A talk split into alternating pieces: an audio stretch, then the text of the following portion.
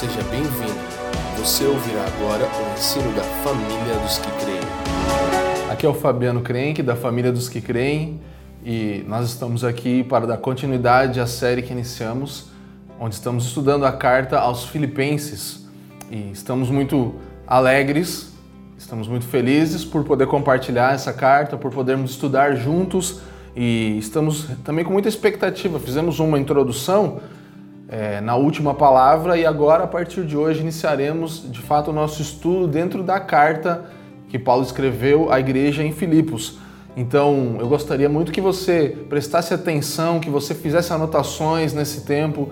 Nós estamos realmente encorajados com essa carta, porque ela tem muito a ver com o tempo que estamos vivendo, como já falamos. Ela tem a ver com o momento que Paulo estava vivendo, Paulo recluso, isolado na prisão, em um momento de grande dificuldade humanamente falando, ele escreve a carta que tem como grande característica a alegria, uma triunfante alegria, uma alegria real e verdadeira, interior, que se exterioriza com a carta, com as expressões de Paulo.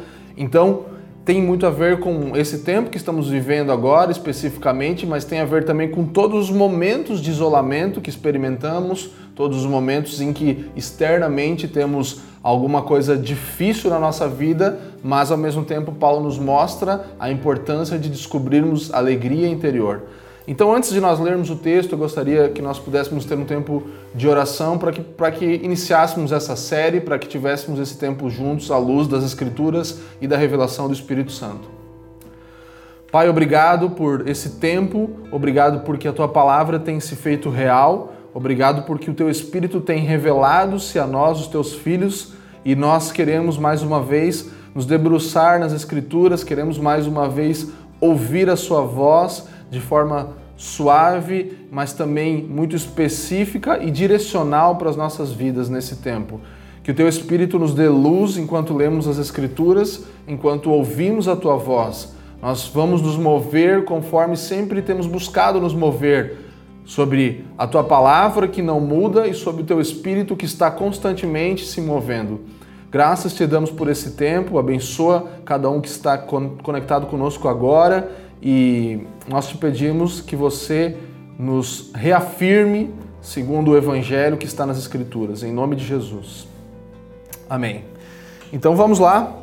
Eu gostaria que você acompanhasse comigo nessa primeira palavra. Nós vamos ler e estudar os primeiros versículos do primeiro capítulo. Então, a ideia é que possamos ir do versículo 1 até o versículo 11 nesse momento juntos.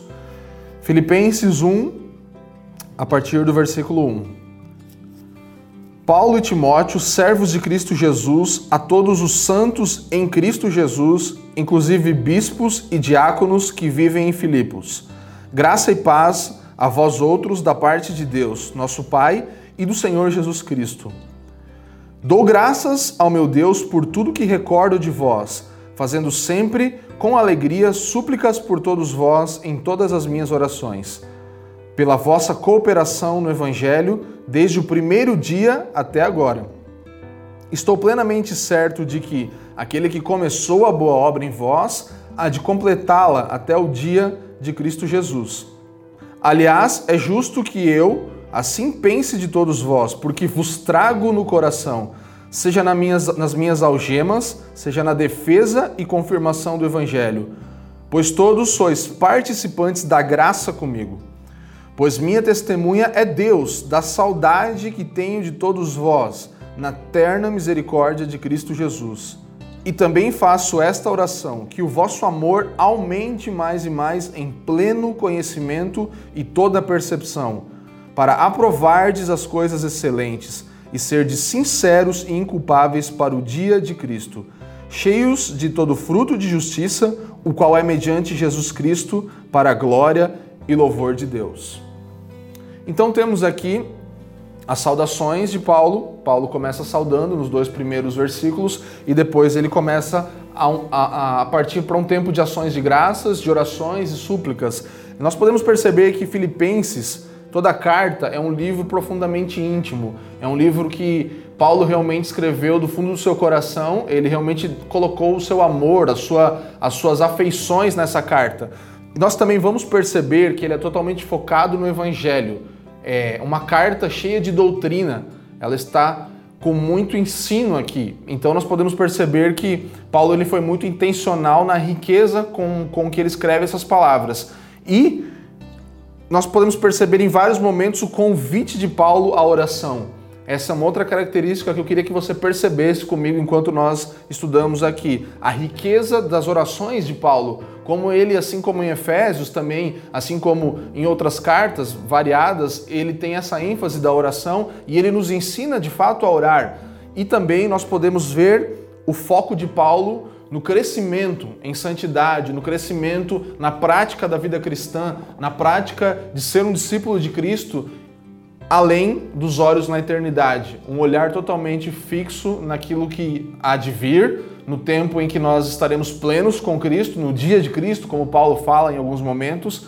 É, esse, essa, essa mistura de coisas é vista nessa carta. E eu consigo perceber que realmente a igreja em Filipos foi muito privilegiada por receber essa carta de Paulo é um, uma, um privilégio tão grande que não ficou somente para aquela igreja local, para aquele momento, mas que se estendeu também até nós hoje, até a igreja na cidade de Curitiba, a igreja na nação brasileira, a igreja em outras nações, outras cidades. Nós podemos beber disso, nós recebemos de forma estendida daquilo que Paulo compartilhou aos filipenses.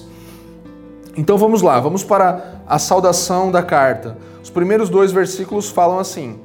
Paulo e Timóteo, servos de Cristo Jesus, a todos os santos em Cristo Jesus, inclusive bispos e diáconos que vivem em Filipos. Graça e paz a vós outros da parte de Deus, nosso Pai, e do Senhor Jesus Cristo.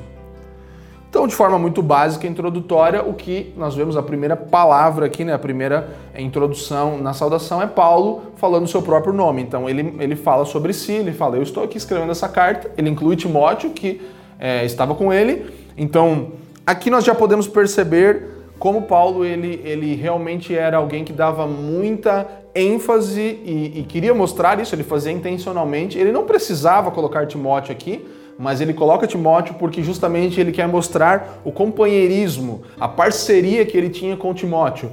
E aqui nós já podemos aprender algo. É, a importância de nós termos um companheiro de fé, de nós termos alguém, um parceiro no serviço de Deus, alguém que caminha junto conosco por todas as, as, as intempéries e também alegrias da vida, por todas as nuances que nós temos na nossa vida cristã. E isso aqui já me dá um encorajamento de pensar e de valorizar os Timóteos na minha vida, as pessoas que eu tenho como companheiros de fé. E eu quero encorajar você também que está assistindo, pense sobre isso, ore sobre isso e busque isso. Construa relacionamentos com pessoas de companheirismo, em que realmente a sua fé possa ser fundamentada e, e, e crescida, acrescida, estabelecida na base de alguém que também tem conhecimento. E isso não, não fala sobre alguém de mais ou de menos conhecimento ou, ou estrutura de fé, mas fala de dividir as cargas, de você compartilhar o seu coração. E Paulo ele deixa isso muito claro, ele inclui Timóteo aqui, ele fala Paulo e Timóteo. E ele fala servos de Cristo Jesus. Então, esse é o título com que Paulo é, se apresenta nessa carta. Ele se apresenta como um servo. Nós vamos ver em várias epístolas que Paulo ele fala apóstolo de Cristo, mas nesse momento você percebe que ele opta por, por escolher a palavra servo, escolher a, a, o lugar mais humilde aqui. Então, não que ele não pudesse falar que ele é apóstolo, porque ele fala isso em várias vezes, mas ele escolhe de verdade um, um caráter mais relacional, mais pessoal, mais próximo e, e ele não foca naquilo que ele é também como apóstolo. E nós precisamos entender que toda liderança, como Paulo, assim como nós que somos presbíteros, pastores na igreja local, você que tem algum lugar de liderança sobre, sobre uma igreja local, um grupo de irmãos, precisamos entender a importância de nos colocarmos sempre como servos, de colocarmos sempre como menor, e não só num sentido de título ou de uma expressão externa, mas de uma intenção interna do nosso coração. Então, então toda liderança autêntica na igreja ela deve ser uma liderança que serve. Toda liderança autêntica na igreja deve ser uma liderança que serve. E Paulo ele ensina isso para nós. A palavra servo aqui é doulos. Doulos é, mais próximo até de escravo do que de servo, porque havia uma diferença entre servos e escravos. Então, aquele que era um servo, ele tinha o direito de trabalhar e, e voltar para sua casa e fazer é, ali, construir a sua realidade com a sua família. Agora, alguém que era doulos, escravo, que é um pouco mais é, profundo, ele era propriedade de alguém, ele pertencia ao seu senhor. Um doulos, um escravo, pertence, é propriedade de um senhor. Então ele não tinha vida própria. Paulo está falando isso. Eu sou o doulos, o servo, o escravo que tem um dono. O Senhor é meu dono. Eu não tenho uma vida própria. Esse sou eu, Paulo, que me apresento a vocês. E é muito bom e, e, muito nos alegra muito, assim como nós vamos ver no decorrer da carta aos Filipenses que a alegria é uma característica importante aqui. Então, desde daqui já nos alegra muito saber que nós servimos, nós somos escravos de um Senhor que morreu por nós. Nós somos escravos, o nosso dono, o nosso é, amo, aquele a quem pertencemos, ele morreu por nós. Então, é uma relação totalmente diferente de uma escravidão que nós conhecemos, talvez, do nosso contexto, é, que vimos na história do nosso país ou de outros países. Aqui, o Senhor morre pelo escravo para, de fato, dar liberdade para o escravo. Então, Jesus, o nosso Senhor, a qual devotamos a nossa vida, como Paulo fez, também nos dá liberdade, nos dá liberdade plena e total, absoluta liberdade. Então nós vivemos uma, uma escravidão que traz liberdade. Que paradoxo, né? Que paradoxo maravilhoso, na verdade. Você tem um Senhor, você é escravo de um Senhor que te liberta para sempre. Mas fato é que Paulo aqui abraça a humildade, a mansidão, e nós precisamos assumir essa postura no serviço para qual fomos chamados. Então, sermos sempre humildes, como Paulo ensina aqui. É, Continuando, servos de Cristo Jesus, então pertencentes a Cristo e a todos os santos, né? Agora ele fala para quem ele endereça, a todos os santos em Cristo Jesus. A todos os santos em Cristo Jesus. Os santos, então, são os destinatários aqui, são aqueles a quem Paulo escreve. E toda, todo cristão genuíno, como eu e você, nós somos chamados de santos. Aqui precisamos entender que santo é uma pessoa piedosa. Ele poderia falar a todos os piedosos em Cristo Jesus que se encontram em Filipos. Então, esse é o nome mais comum que era, era tratado para com os crentes. Então, Paulo ele costuma chamar os irmãos de santos, porque são aqueles que se separaram. A palavra grega aqui é ágios. Ágios é alguém que é separado da poluição desse mundo e posto à parte. Santo é alguém colocado à parte. Então, ele endereça sua carta para um tipo de pessoa específico que está na cidade de Filipos. É, eu gostaria de ler Steve Lawson, ele fala assim: ser santo significa que, pela operação da graça, um cristão não vive mais em busca do pecado num sistema mundial maligno, mas, em vez disso, busca pureza moral. Isso envolve uma separação negativa e positiva. Essa é a transformação dramática que tem lugar na vida de todo crente quando se converte a Cristo. O cristão é imediatamente separado por Deus de sua antiga vida de pecado negativamente e reengajado em uma nova vida de pureza positivamente. Então, o Steve Lawson ele coloca muito bem aqui é, as, as manifestações de um santo, alguém que é colocado à parte negativamente, porque ele é retirado do reino das trevas, ele é retirado do reino de pecado e ele é colocado no, positivamente no reino de luz, ou seja, chamado a uma vida de pureza. Então, alguém santo não é simplesmente alguém que deixa de viver ou fazer coisas, mas alguém que se posiciona positivamente para uma nova vida, para um novo estilo de vida. E isso aqui, é, se nós desdobrarmos e pensarmos um pouco mais praticamente, nos chama a ter uma vida totalmente diferente, um padrão de moralidade e estilo de vida totalmente diferente. O que, que nós podemos extrair disso? Que, como cristãos, como santos, a que Paulo se refere aqui, nós precisamos ter famílias diferentes. A minha e a sua família precisam ser famílias diferentes do padrão desse século. É, a minha e a sua forma de fazer negócios precisa ser diferente. Como nós tratamos com os negócios precisa ser diferente. E também as nossas conversas, por exemplo, precisam ser diferentes. Então, as conversações que temos não podem ser do mesmo padrão desse século da realidade da nossa cidade. Então, nós estamos aqui em Curitiba, nós estamos numa cidade onde há uma cultura. A nossa vida, a nossa família, o nosso tipo de negócio, as nossas conversas precisam ser diferentes. Nós temos que ter uma postura separada. É... E Paulo ele deixa isso muito claro aqui, que tudo isso é, é, por causa da nossa posição, né? Então ele fala aqui, ó, vamos lá, Paulo, Timóteo, servos de Cristo Jesus em todos a todos os santos em Cristo Jesus, graça e paz a vós outros da parte de Deus e do Senhor Jesus Cristo. Então tudo está em Cristo, a partir de Cristo, da parte de Cristo. Ele é, é, é a posição em qual nós somos santos, em qual nós somos servos, em qual nós estamos colocados. Então, a partir dele, tudo acontece. Em Cristo é a posição. E isso é o que faz diferença em todas as coisas. Então nós poderíamos dizer que nós somos todos iguais. Nós somos iguais às pessoas ao nosso redor. A diferença é Cristo. Cristo em nós é o que nos torna diferentes. Em Cristo, tudo aquilo que ele tem e é também se torna nosso. Tudo aquilo que ele é faz parte de nós. Tudo aquilo que ele tem em sua posição também agora é parte de nós. Então, esse lugar exclusivo é manifestado dessas formas. Ele fala de Cristo, em Cristo, da parte de Deus no Senhor Jesus Cristo.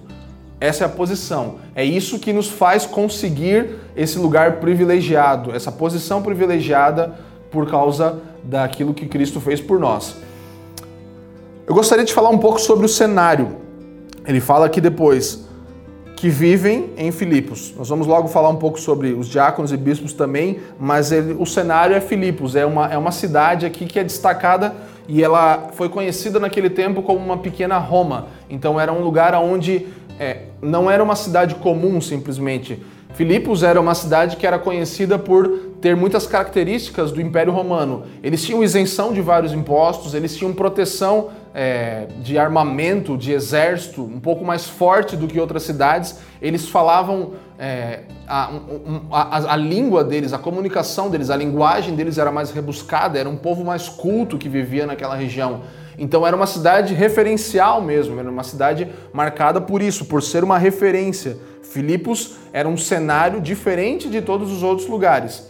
E para Paulo, mais do que essa diferença que a cidade tinha em relação a toda a Europa, tinha uma conexão muito grande com ele, com aquilo que ele tinha experimentado e vivido. Porque há aproximadamente 10 anos atrás, 10 anos antes de Paulo escrever essa carta, ele mesmo tinha estado com aqueles irmãos. E se você for buscar o, o livro de Atos, nós, nós, vamos poder encontrar os relatos desse tempo, dessa viagem, que foi a segunda viagem missionária de Paulo, a primeira para a Europa, e aonde ele começou a igreja em Filipos. Então ele planta aquela igreja. Se você lembrar das escrituras, você vai perceber que havia uma comerciante chamada Lídia que se converte ao Senhor e ali começa a se reunir uma, uma igreja junto com também aquela menina que era uma serva e, e estava endemoniada, ela adivinhava, ela, ela, ela trabalhava com adivinhação e o servo, o dono daquela serva, inclusive, se irrita muito com Paulo por, por, por ele ter expulso aquele demônio da menina, por estragar o seu trabalho, e Paulo é preso naquela ocasião também, aonde é, depois ele tem um tempo de pregar o evangelho para o carcereiro e o carcereiro se converte, ele está com Silas naquele momento, e com a conversão daquele carcereiro, toda a casa daquele carcereiro também se converte e você vê aí o início de uma igreja. Então Paulo ele tinha um vínculo muito, por isso eu digo que a carta era muito pessoal. Ele tinha um vínculo muito, muito profundo com aqueles irmãos. A, a, a plantação da primeira igreja na Europa por Paulo foi em Filipos. Ele fez esse trabalho nessa sua viagem. Então ele tinha conexão mesmo com aqueles irmãos.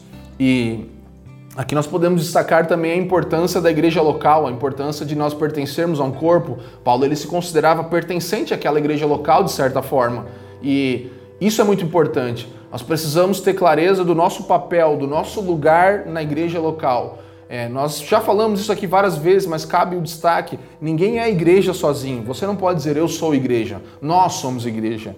Você não pode dizer eu sou a noiva, nós somos a noiva.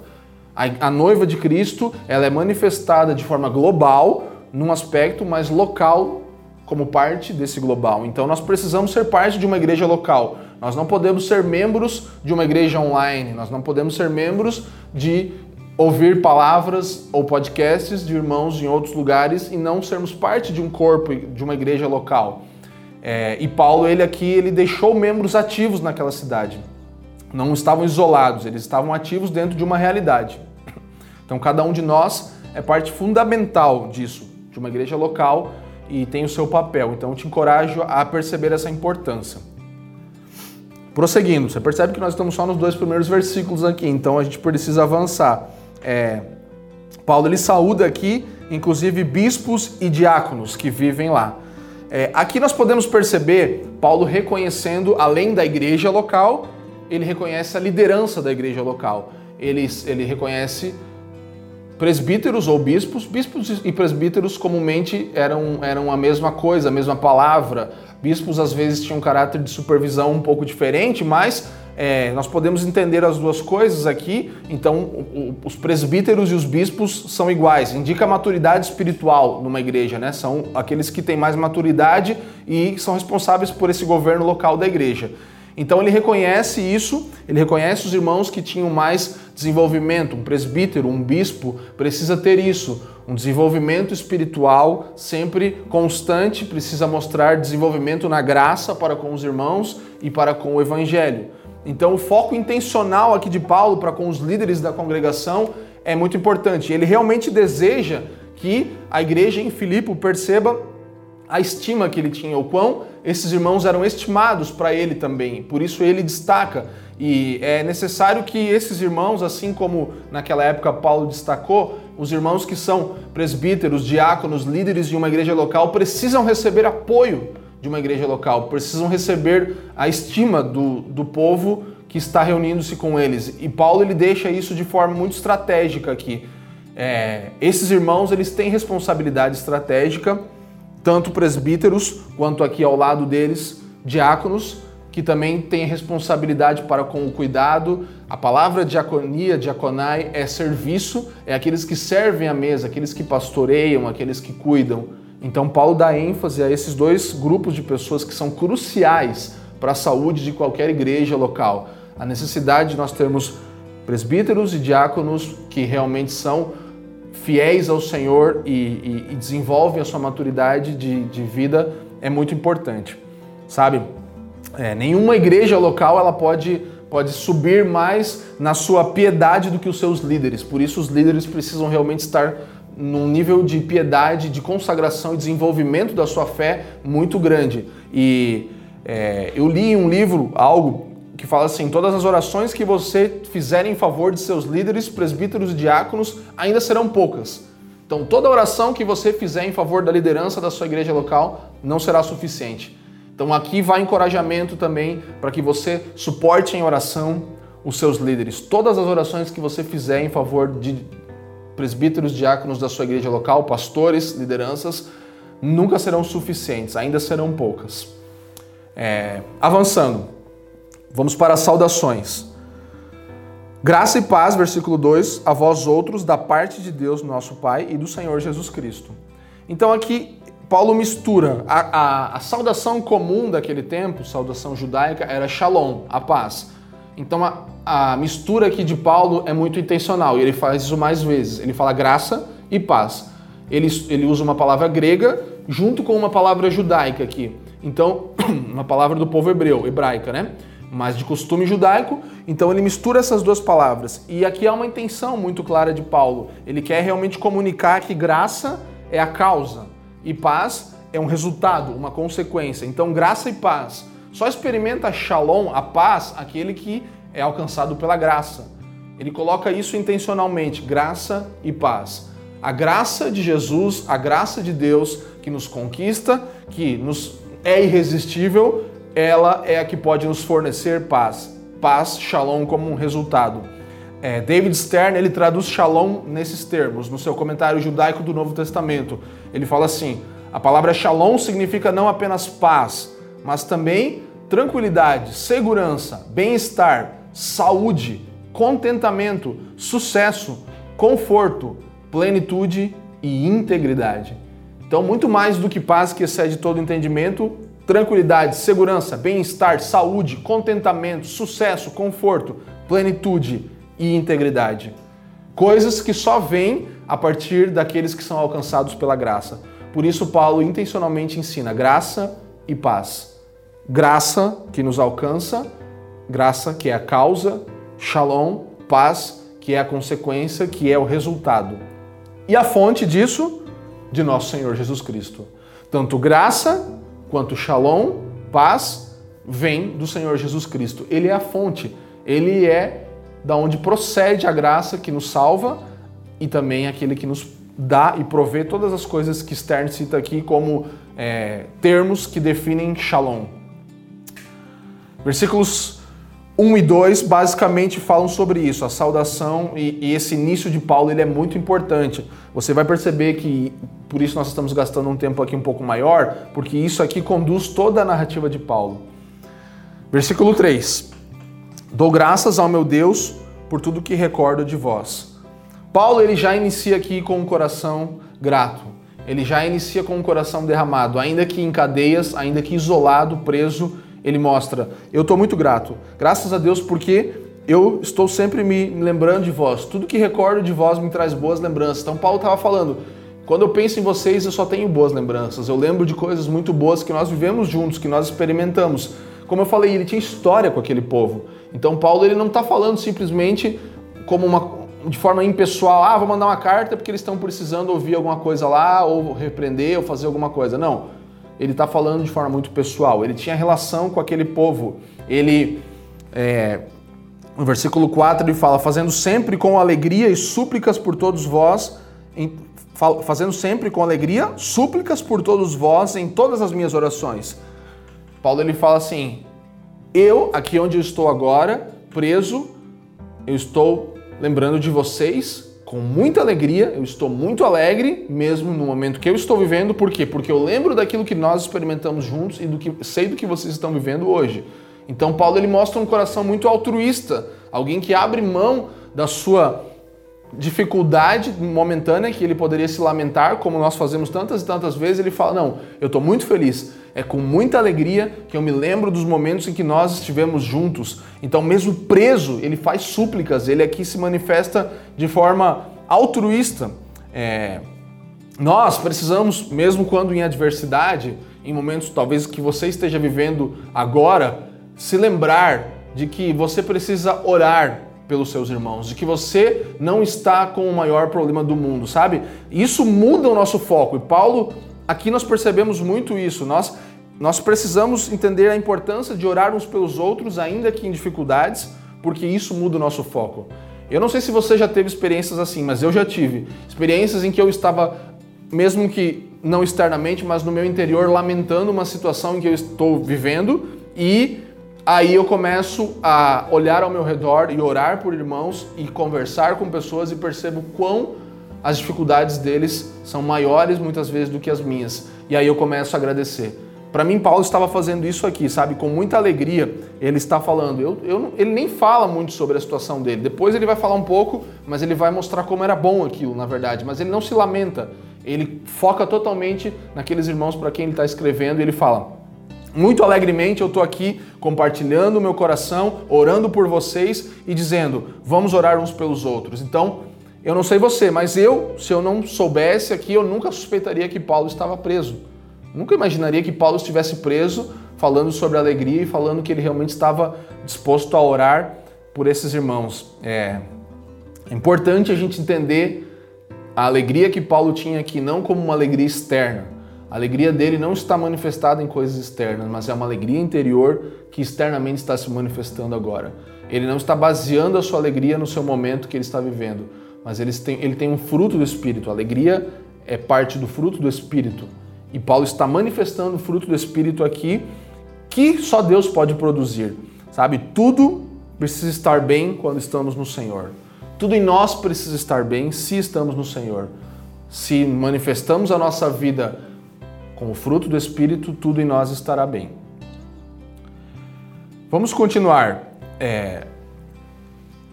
Eu realmente gostaria que nós percebêssemos a importância da alegria que Paulo dá. Nós vamos perceber na continuidade, nos próximos capítulos, quanto Paulo fala aqui sobre alegria. E aqui cabe um questionamento para mim e para você, se nós realmente estamos experimentando essa alegria, sabe? Esse tipo de alegria flui do seu coração.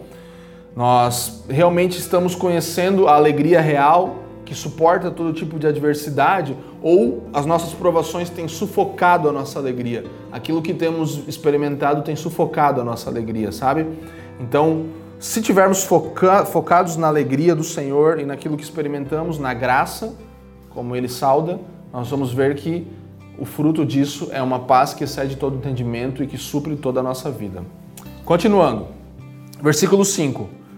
Pela vossa cooperação no Evangelho, desde o primeiro dia até agora. Então, como eu falei antes, Paulo ele tem um foco aqui no Evangelho. Ele fala: vocês são meus parceiros na, na propagação do Evangelho.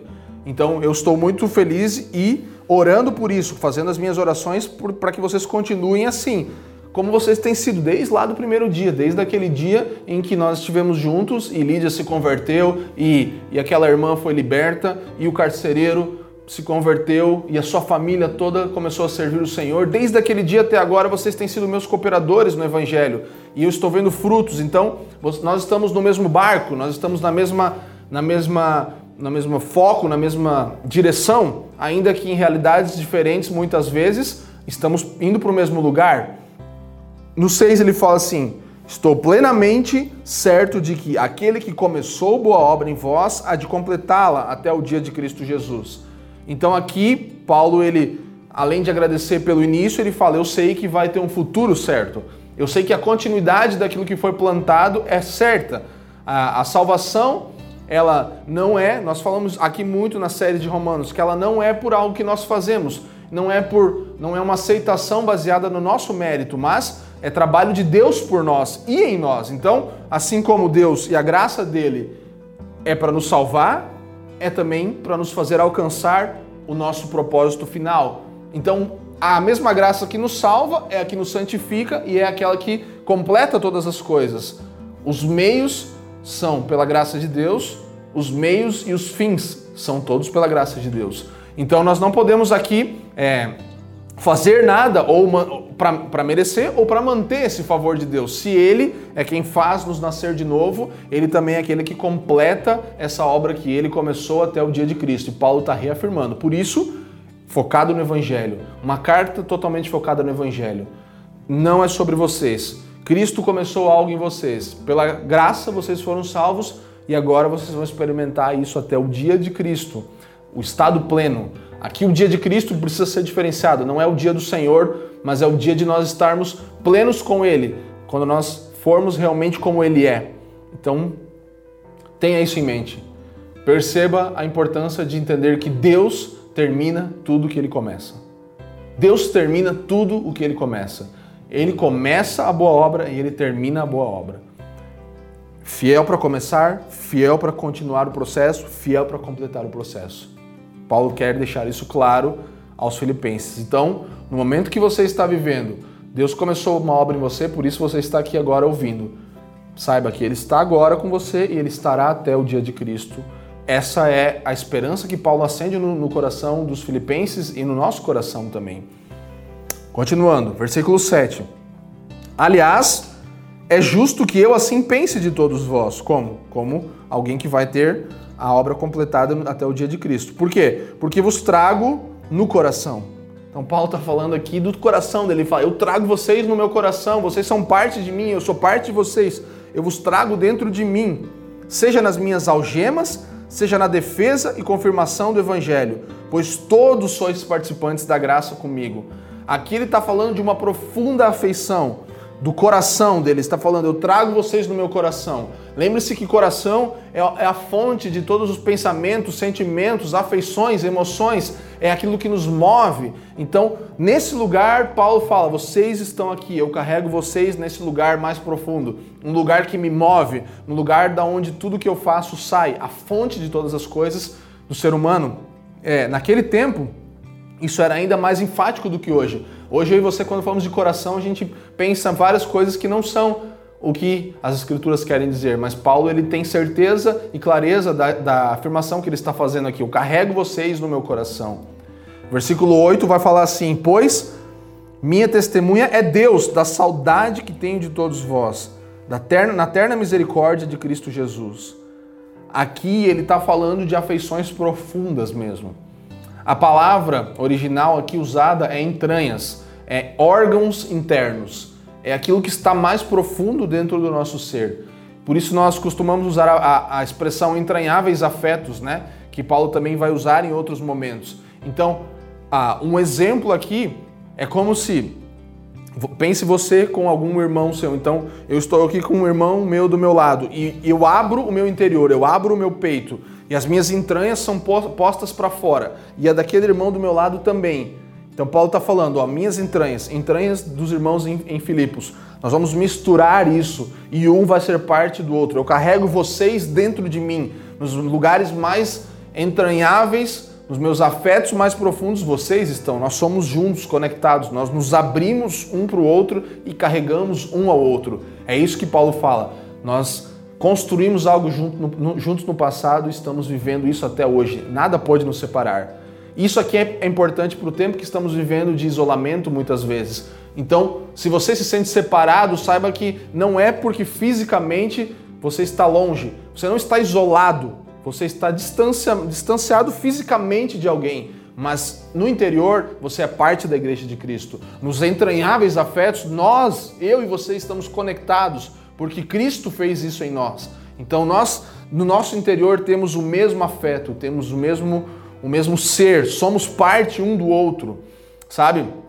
É, aqui Paulo conclui mais uma série da sua saudação e agora ele começa a entrar em um momento de intercessão. Então ele fala tudo isso para que aqueles irmãos sintam o quanto ele está amando eles, o quanto ele tem afeição por eles, o quanto ele se sente parte daquela igreja, o quanto ele valoriza aqueles irmãos e seus líderes para agora falar: vamos orar juntos. Eu quero orar por vocês. Eu vou começar agora a, a, jogar aquilo que está do meu coração, das minhas entranhas para fora em relação ao que eu sinto por vocês.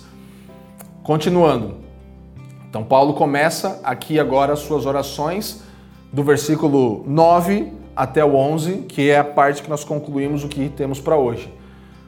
9 ao 11 dizem assim: E também faço esta oração que o vosso amor aumente mais e mais em pleno conhecimento e toda percepção, para aprovardes as coisas excelentes e serdes sinceros e inculpáveis para o dia de Cristo, cheios de todo fruto de justiça, o qual é mediante Jesus Cristo, para a glória e louvor de Deus. Paulo aqui demonstra uma grande Preocupação talvez não seria a melhor palavra, mas um grande interesse no desenvolvimento e no crescimento espiritual daqueles irmãos. Eu quero que vocês se desenvolvam, eu quero que vocês cresçam, eu quero que vocês aumentem no seu amor.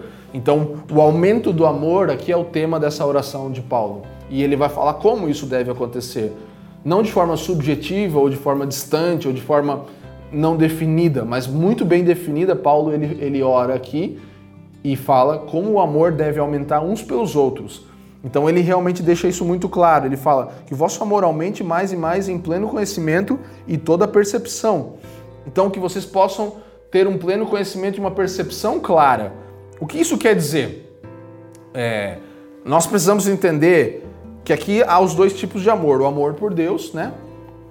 Nós podemos entender que Paulo também está orando, mas fica claro que o primeiro mandamento, ele sempre gera o segundo. Então ele está falando sobre as afeições da igreja local também, o amor uns pelos outros. Então, o primeiro mandamento vai gerar o segundo, porque não temos como amar a Deus a quem não vemos, se não amamos o nosso próximo a quem vemos, certo?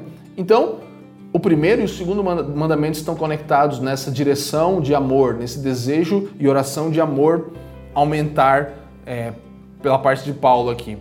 Então, Stephen Lawson, mais uma vez, ele fala assim, ó: onde o amor pelos irmãos aumenta, a igreja é semelhante ao céu e se torna mais atraente para o mundo. Uma crescente capacidade de amar os outros é o que devemos pedir em oração para a nossa própria vida espiritual. Stephen Lawson está falando que é importante que você ame o próximo para que você se desenvolva, para que o seu amor por Deus aumente. Então essa é a manifestação do céu na terra, se torna uma manifestação onde o amor pelos irmãos aumenta. É, uma coisa está conectada à outra. E Paulo ele fala assim: o pleno conhecimento aumente mais e mais em pleno conhecimento. Então, quando ele fala pleno conhecimento, ele não está falando um conhecimento sobre todas as coisas, mas ele está falando que você tenha pleno conhecimento desta causa, é um conhecimento total e não de todas as coisas. Que você tenha pleno conhecimento da necessidade dos seus irmãos, que você tenha pleno conhecimento de quem Deus é e toda percepção. Aqui, percepção não está falando de uma percepção intelectual, mas de necessidades reais das pessoas ao seu redor, de necessidades reais de vidas ao seu redor, da vida real. Amor pelo próximo, discernindo as necessidades uns dos outros. Então, Paulo ele está falando, perceba, tenha percepção. E além disso, nós vamos perceber depois, na próxima palavra, quando falarmos do versículo 12 em diante, que Paulo está falando da necessidade de termos uma percepção a partir daquilo que Cristo vê, não a partir daquilo que nós vemos. Você vê que Paulo estava muito alegre aqui.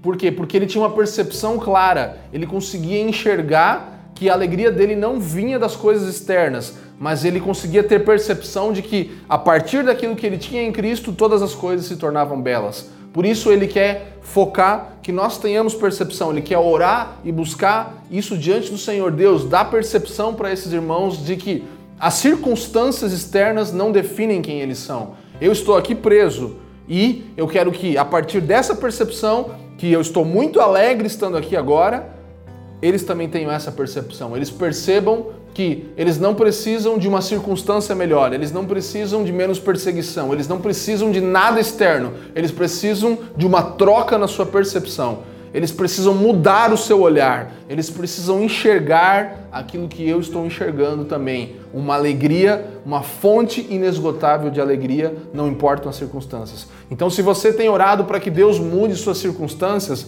eu quero te encorajar. Ore para que Deus mude a sua percepção das circunstâncias. É isso que Paulo está falando aqui. Ele não está pedindo, irmãos, está difícil, orem por mim aqui na cadeia, eu preciso ser liberto e tudo isso. Não, ele está falando, eu quero orar para que vocês tenham outra percepção. Eu quero olhar para que vocês olhem para mim e tenham a percepção que eu estou tendo desse momento de isolamento que eu estou tendo. Então, dá uma nova percepção para a tua igreja, Senhor. É isso que nós oramos, é isso que eu peço. Muda a percepção, dá pleno conhecimento, mostra o todo. Faça com que tua igreja em Filipos possa perceber o todo, não a circunstância atual, não o momento atual simplesmente, mas uma percepção maior, uma percepção do próximo, não a minha necessidade, a necessidade do outro, para que a minha fique ofuscada e assim eu possa glorificar a Deus e me alegrar. Então essa talvez seja a parte mais importante do que estamos falando aqui, sabe? Ele vai falar sobre aprovar também, aprovar as coisas excelentes. Essa palavra aqui é dokimazo, palavra original, que fala sobre testar metais e moedas para ver se elas são oficiais, se elas são verdadeiras. Então, para que possam aprovar, versículo 10, as coisas excelentes e ser de sinceros e inculpáveis para o dia de Cristo. Então, aqui não é distinguir só mal de bem.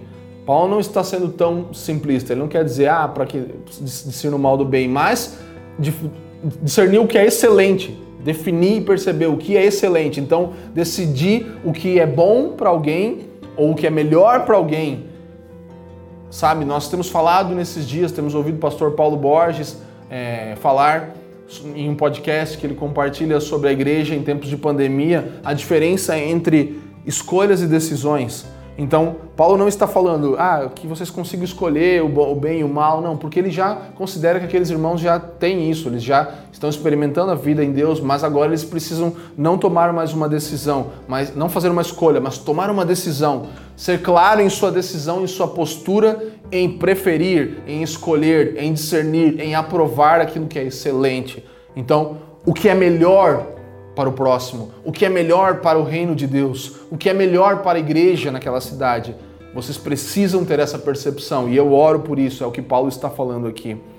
Sabe, é, como apoiar melhor o seu irmão? Você tem pensado nesses dias que você está na sua casa, como eu, em vez de, em vez de pensar, ah, eu preciso que alguém me supra, como você pode suprir alguém? Você parou para pensar como você pode apoiar melhor a sua esposa ou seu marido nesse tempo? Como você pode apoiar o seu cônjuge? suportar melhor ele, dar suporte, eu quero dizer com isso. Como você pode apoiar e, e dar a vez e priorizar a vida dos seus pais, dos seus filhos, daqueles que estão perto de você, sabe? É isso que nós estamos, chamamos, estamos sendo chamados aqui a fazer. É, precisamos aprender a priorizar os outros, a priorizar aqueles que estão perto de nós. E Paulo fala também aqui sobre compatibilidade sinceros e inculpáveis para o dia de Cristo. Sinceros e inculpáveis para o dia de Cristo. integridade, inteireza, completos para esse dia. Nosso modo de viver é muito importante para Deus. Então, Paulo aqui ele não está falando simplesmente de não pecar. Como falamos, a santidade tem um caráter negativo, que é deixar, não mais fazer, e positivo, que é partir para um novo estilo de vida. Então, nosso modo de viver ele é importante para Deus. Tenha isso em sua mente. A graça que nos perdoa é a mesma graça que vai nos purificar, nos santificar. A graça que nos alcançou, ela não para ali, ela nos purifica e nos santifica até o dia de Cristo. E essa ênfase e chamado aqui a, a sermos puros e santos é muito clara da parte de Paulo, sabe? Perseverar no amor, perseverar na santidade, amar uns aos outros, não importa as feridas, não importa o que eu esteja sentindo ou quanto tenham me ferido, eu tenho o dever de amar o meu próximo. Não importa a circunstância, que eu estou vivendo, eu preciso ter uma percepção clara do que o próximo necessita. Esse é o chamado de Paulo. Ele não está falando isso aqui, mas nas entrelinhas nós podemos perceber que ele está fazendo isso aqui. Ele ensina com o seu exemplo a importância de focar no próximo antes de nós mesmos, sabe? E 11, nosso último versículo, cheios do fruto de justiça, o qual é mediante Jesus Cristo, para a glória e louvor de Deus. Então aqui, fruto de justiça é aquilo que é iniciado em nós na nossa conversão é, e agora está ligado a produzir frutos de justiça junto com a nossa comunidade local, os cooperadores no Evangelho. Então, produzir fruto de justiça, ser cheio de fruto de justiça, aqui agora não é mais no contexto individual, mas é no contexto coletivo, no contexto dos cooperadores de Deus, daqueles que estão conectados. Sabe, Paulo ele termina esse versículo 11 falando que esse fruto de justiça que é mediante Jesus Cristo, ele é para a glória e louvor de Deus. Então, tudo, todas as orações de Paulo têm esse foco como foco principal. Toda a glória é dele. Isso tudo para que o Senhor seja glorificado. Ele é digno e nós jamais deveríamos insinuar que, pelo nosso estilo de vida ou por tentarmos ser mais santos, deveríamos merecer alguma glória. E é isso que fazemos quando achamos que as nossas atitudes são algo que define a nossa aceitação diante do Senhor. Isso é para nos trazer glória. Então, mesmo que você fale, ah, não, mas eu não quero glória. Não, se nós vivemos um estilo de vida que busca nos justificar diante de Deus e, e nos tornar aceitáveis, nós não estamos glorificando a Ele. E Paulo está falando aqui: toda glória seja ao Senhor. O fruto de justiça nasce a partir de Cristo, não a partir de mim e de você. Então, não é um esforço meramente humano, ele inclui o esforço humano, mas não é meramente humano e não é por nossa capacidade que conseguiríamos produzir algum fruto de justiça, mas somente por causa dele e a glória é para ele. Então, as orações de Paulo elas nos são um modelo. Eu gostaria de terminar essa palavra encorajando você que você tome especificamente essa oração nos próximos dias como um modelo para que você ore, para que o Senhor mude a sua perspectiva e não a sua circunstância. Se você tem orado para que Deus mude o momento que você está vivendo, tente mudar um pouco o seu foco. Fale, Deus, me dá uma, uma percepção diferente do que eu estou vivendo hoje. Faça eu olhar de outro jeito.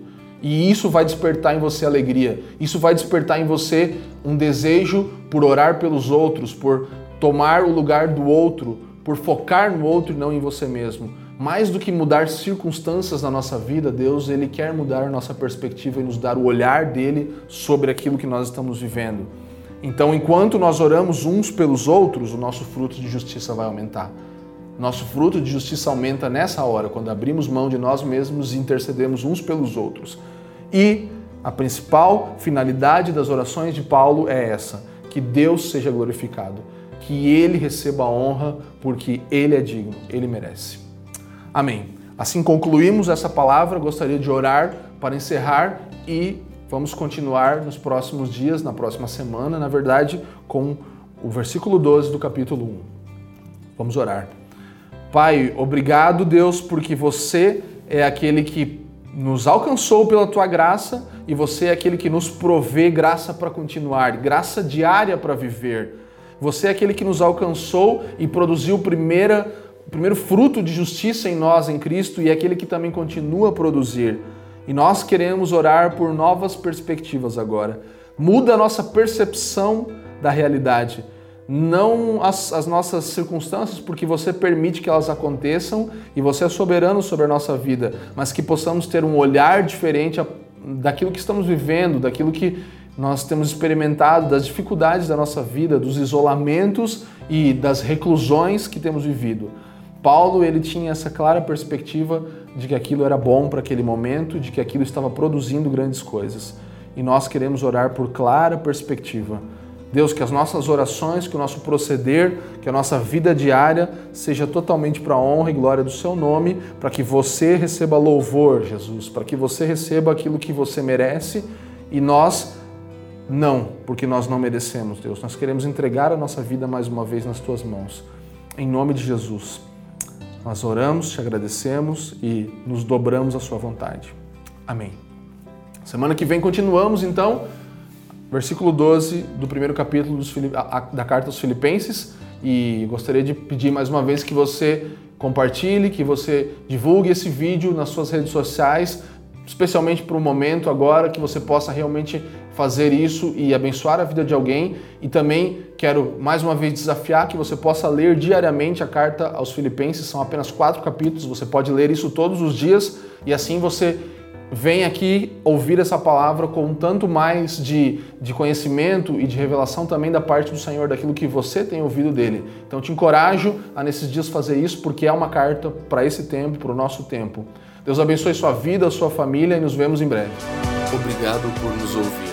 Para mais informações, visite famíliadosquecreem.com.